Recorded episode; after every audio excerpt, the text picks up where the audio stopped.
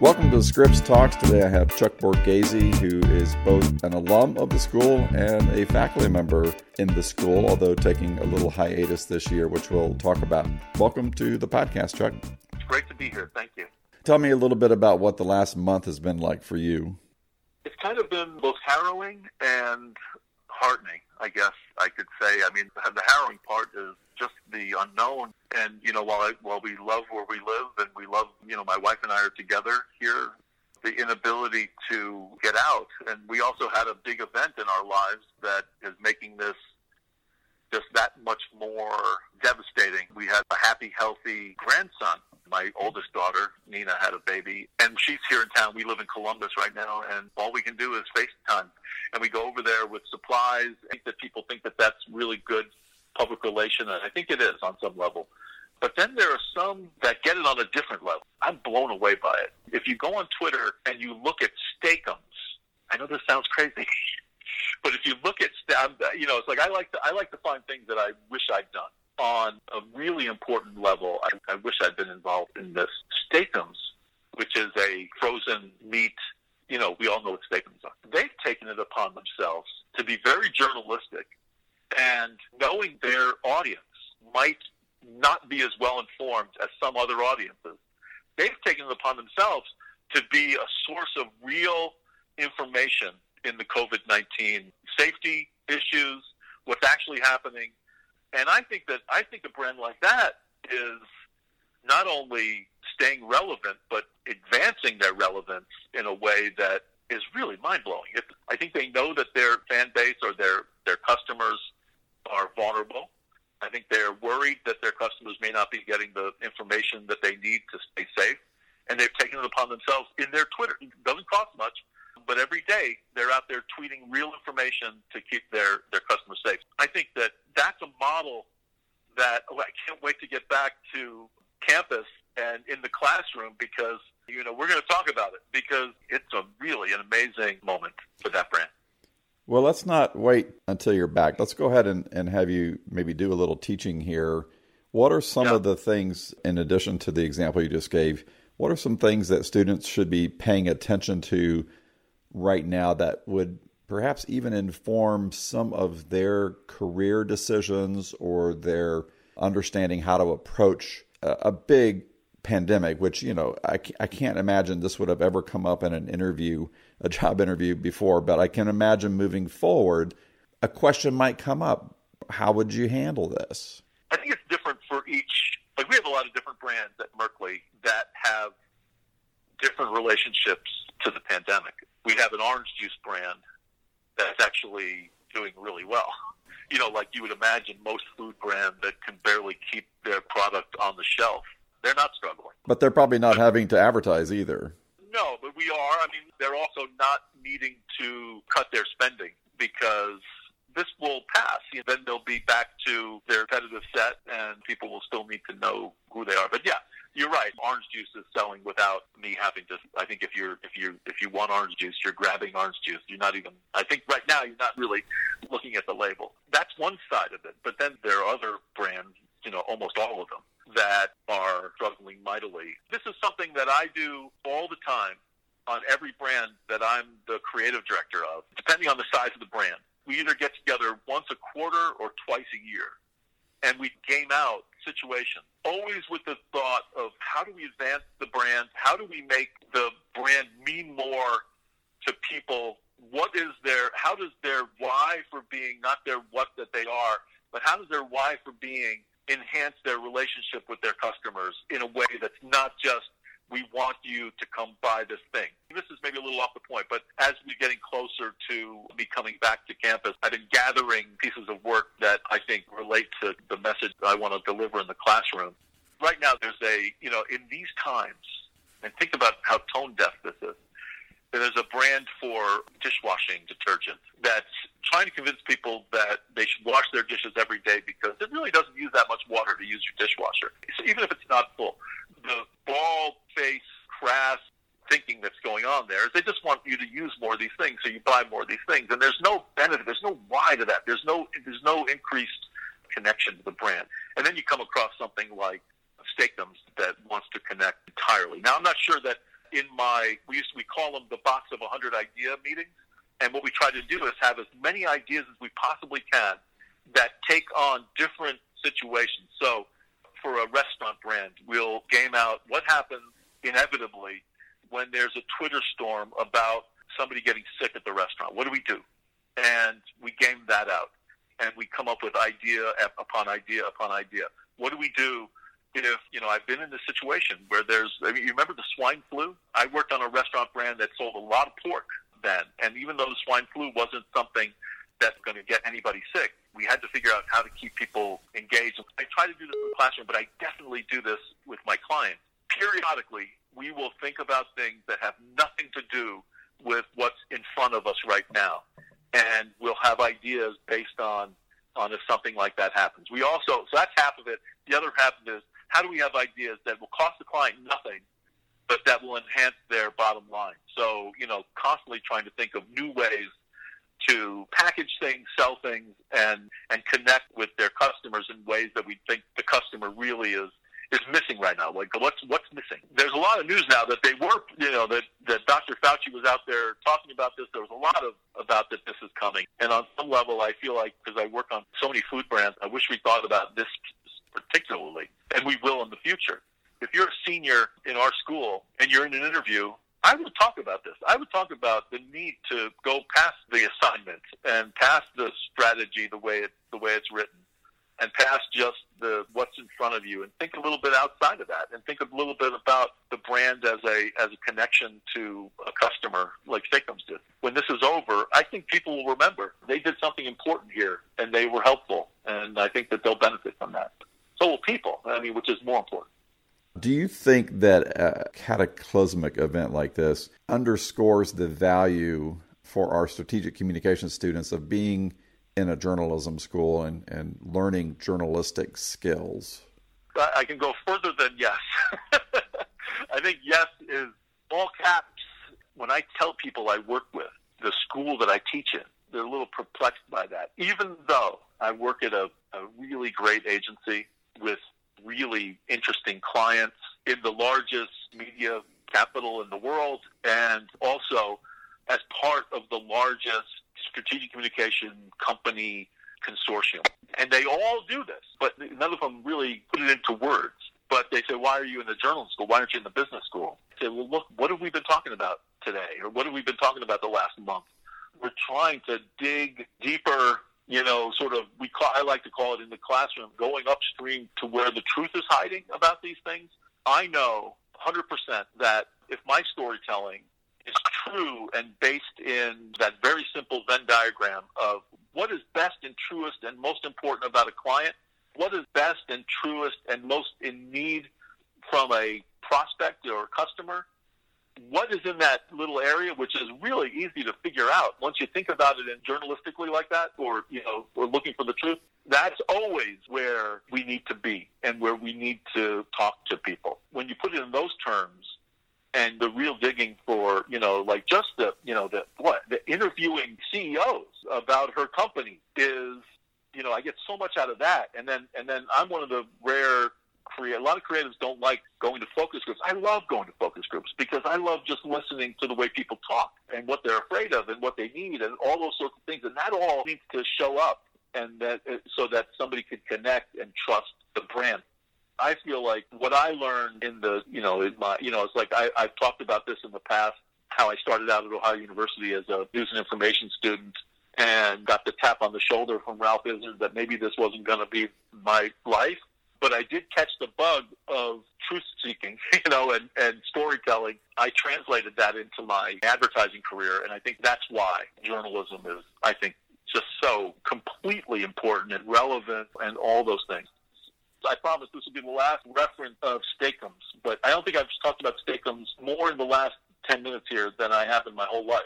Somebody there said, somebody must have seen some one of their customers or something. Somebody must have tweeted something or Facebook post some some like wildly wrong information about how what this is. And somebody there said, "Oh my goodness, our customers are wrong about this. They're misinformed." And they took it upon themselves. They didn't have to, but they took it upon themselves And that, that just, that to me is really important. Your career has had some twists and turns along the way. I'd like to have you share with our listeners how is it that you got from point A when you walked in the door at Ohio University as a School of Journalism student to point B where you're back in the industry now working as a more senior advertising person? Senior, that's a really good way to describe it. One thing I do know is that having plans, like really planning it out all the way, is just not really the way it works. It's always been kind of uh, one thing happens after another. But but I got to Ohio University and I did want to be a journalist. I wanted to be Jimmy Breslin. I wanted to be a, a New York columnist, and that for whatever reason, probably because I wanted to get there too fast. It wasn't happening, and Dr. Izard directed me to the advertising and public relations program, and uh, and that was and I really I love the combination of storytelling and being creative. I got to New York pretty quickly, had some success, some like surprising, lucky success very early by working with the right person at the right time on the right project where I'm in my early 20s and on a set shooting major television campaigns. And that just that changed my life. And that was what got made my career. I went from there never thought i'd leave new york the next thing we know, we're we're in the Midwest, and I'm working at great agencies in the Midwest, and really learning how to write, and learning how to do funny work, and learning how to not only be an agency guy, but be a be a counselor to clients, and that led me to being a creative director. And once I became a creative director, I started seeing that being a creative director was being a teacher also. You know, like I, I spent, once I got it through my head that I didn't have to do all the ideas and that there was a real satisfaction with helping other people do what they do, I started feeling like, hey, that's teaching, and that's really I, I, I really love that, and I love being a creative director. I was a creative director for a couple of decades, and one day I get a call from the Advertising Education Foundation. They want to know if I want to speak on college campuses, and I said absolutely, as long as Ohio University is the first one, because I needed to get back there. To I promised Tom Peters, who's my advisor, who still teaches that one day I would come back. My senior year, I had a dental procedure. I couldn't do the oral report at the end of my college career. I told him, I'll come back. I'll do it when my career has been great. I'll give you my first award I ever won. And lo and behold, I got to do that. Fell back in love with Ohio University, being on campus, with the whole idea and met, you know, Craig Davis and Hong Chen and you and just started peppering you guys with questions about how to become a professor. And then lo and behold, I become a professor. And it took, you know, you and I both know how long that took, and and it was every I wouldn't have changed a thing, and I just loved doing that. And then what I discovered was I got around a lot of creative students because we have a lot of creative students at Ohio University, and I was like, I miss this. I miss the doing part of this. So an opportunity came along with one of my former agencies, Merkley and Partners in New York, to run a couple of pieces of national restaurant chains and I just thought, you know what? This is going to be good on two levels. It's going to scratch that desire to be creative and to do something creative again. I've been teaching for four and a half years, and a lot happens in this business in four and a half years. And me being back in the agency world is going to be immeasurably good for students when I come back to that because there are things I do on a daily basis creatively that I didn't do when I left seven years ago. There was just there there are whole there are whole parts of my job that take up entire days and weeks that I didn't even do, and we didn't do as an agency, and now is important, valuable, lucrative for the agency, and that's going to be good because the students need. I like. I know they like it coming from the horse's mouth, and and also I kept as up to speed as I could from my office in Athens, but there's something much more informative, I think, for the students for because I've now I'm in the fray and I'm spending a lot of time solving problems in media that I just didn't work in before. You wanted to be a writer, yes, as you said, and you wanted to write in a in a very news, perhaps opinion style, but but not advertising or PR when you you know when you started. But then when you made the pivot, your interest in writing didn't just go away. I would assume it was just a little different. So maybe help me understand how it is similar and how is it different from what you originally thought you were going to do. I come across a lot of writers in my job that I'm not sure they consider themselves writers. You know, what I love about what, well, what's worked for me in my approach to my job is that I've always approached it as a writer. I have someone who said this to me several times. Writers write. And I'm sure you've said that to people, and I'm sure you've said it to yourself, or you've heard it said to you. Writers write. And I've gone past just writing for my job, written screenplays. I had a screenplay made into a film.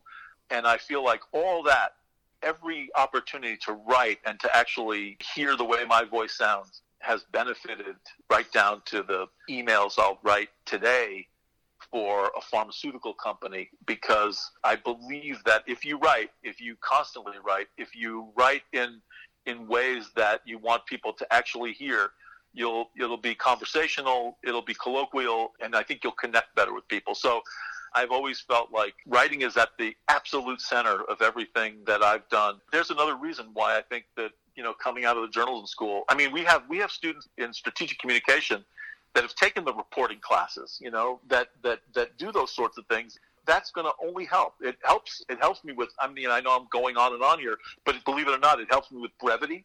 It helps me with. I believe that my work, even though it's not news and information, has an inverted triangle. Even you know, I try to make my leads impactful, and all those sorts of things. I think I learned in Athens and I, I, whether I whether I learned exactly how to do it there or not, I learned that it was important, and I learned there was always going to be value in it. And there's one other thing about writing that I tell everybody in my class and everybody who works for me: you got to read what you write out loud. I don't know if you tell students that, but when you read what you write out loud in your in, in like literally reading it, I think that changes the way you approach your work and the way you approach your language. I've got 39 years of hearing myself read everything I write out loud and to see how it actually is going to sound to somebody. I definitely have always said that in broadcast writing classes and I I also do that in songwriting because that's the way it's going to be received. But it's interesting to think about perhaps even, you know, reading a tweet out loud or reading I read every oh god. I you know, because I have I have two employers, so you know, and I know my tweets are your own, you know, but you know, I think about that. I think about, and not not that I I, not, I don't pull punches, but but I don't ever want to. I don't want to be the ghastly uh, typo, but also I just want it to sound right. I want it to sound like somebody speaking, you know. And and so so yeah, I read the I read every email I, I send to people over and uh, like at least twice I read every headline, every subject line, everything. I read not only because you know I know that only my broadcast work, the movie, radio, those sorts of things are actually heard, but everything you write is heard in the head of the person reading it. I try to make sure that in my reader's mind, in their voice, it sounds the way I want it to sound. And the only way for me to do that is to hear me hear me read it when the dust settles and the green light comes back on for all of us, and you come back to Athens, what, what's the first thing you're going to do when you get to Athens? Wow, I think I'm going to go to Donkey, and I'm going to get the oat milk latte, and I'm going to sit among people. I think that's I think that's something I probably will do my wife and I talk about this. Uh, you know, there's there's some restaurants here in Columbus. You know, like I would count Salaam in in, in Athens and you know probably Ginger. I mean, I you know it's like I, I miss I miss being out and uh, I miss that. I miss that like crazy. I'm sort of anticipating groups of strangers just coming up to each other and giving each other a high five or a hug or just, you know, I wonder if that's going to come. I don't know about that. I don't know. I, uh, yeah, maybe I, not. Maybe not. Maybe maybe not, not high fives. But but uh, we were doing this thing before we all left the office for this. You know, now it's a month exactly. We were doing toe taps. You know, we were hitting each other. We were like we were coming up to each other and just tapping each other's toe to toe. You know, it's amazing. I think about you know we do this thing where we take students to Barcelona, and one of the things, one of the cultural lessons we learn in Barcelona is how different uh, uh, personal spaces in Spain than it is in the United States. You know, because we're you know everybody has their preconceived notions, and in Spain the lesson is you have to speak to somebody with your toes touching. That's how close they are, and I wonder how they're handling. This must be doubly mind blowing to uh, to somebody in Barcelona to have to have six feet. Chuck Borghese, it's been a pleasure having you on the Scripps Talks. Thank you. Well, thank you so much for having me. Um, I really, I really enjoyed talking to you.